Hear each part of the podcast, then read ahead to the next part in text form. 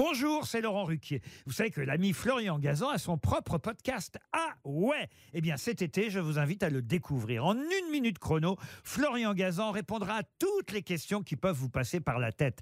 Grâce à ce podcast, vous aurez bientôt des anecdotes incroyables à partager. Mais attention de ne pas prendre la grosse tête. Salut, c'est Florian Gazan. Dans une minute, vous saurez pourquoi le Wi-Fi n'aurait jamais existé sans une star d'Hollywood. Ah ouais Ouais, elle s'appelait Eddie Lamar, de son vrai nom Hedwig Kissler. C'était une actrice américaine d'origine autrichienne. En 1933, elle devient célèbre grâce au film Extase, où elle est la première actrice à jouer nue et à simuler un orgasme sur grand écran. Cette performance sulfureuse lui ouvre les portes d'Hollywood où elle incarne le glamour dans les années 30-40. Elle joue avec Clark Gable, avec James Stewart et inspire même Walt Disney pour le personnage de Blanche-Neige et aussi celui de Catwoman dans la BD Batman. Ah ouais Ouais, mais Eddie Lamar ne se contente pas d'être jolie. Non, elle a des idées. Passionnée de technologie, elle se marie avec un riche fabricant d'armes. Avec lui, elle visite des usines pour compléter ses connaissances techniques et scientifiques. Puis elle divorce et fuit le nazisme pour les États-Unis.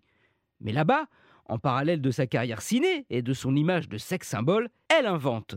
Elle met même au point une technologie révolutionnaire pour aider les soldats américains. Ah ouais? Oui, avec son ami pianiste Georges Anteil, ils inventent un système de télécommunication complexe qui permet aux sous-marins US d'envoyer des torpilles sans se faire repérer par leurs ennemis. Sa technique n'est finalement pas utilisée par l'armée, qui soupçonne même Eddie Lamar d'être une espionne. Mais une fois tombée dans le domaine public, elle est rapidement reprise par les fabricants de téléphones, les systèmes GPS ou encore pour créer le Wi-Fi.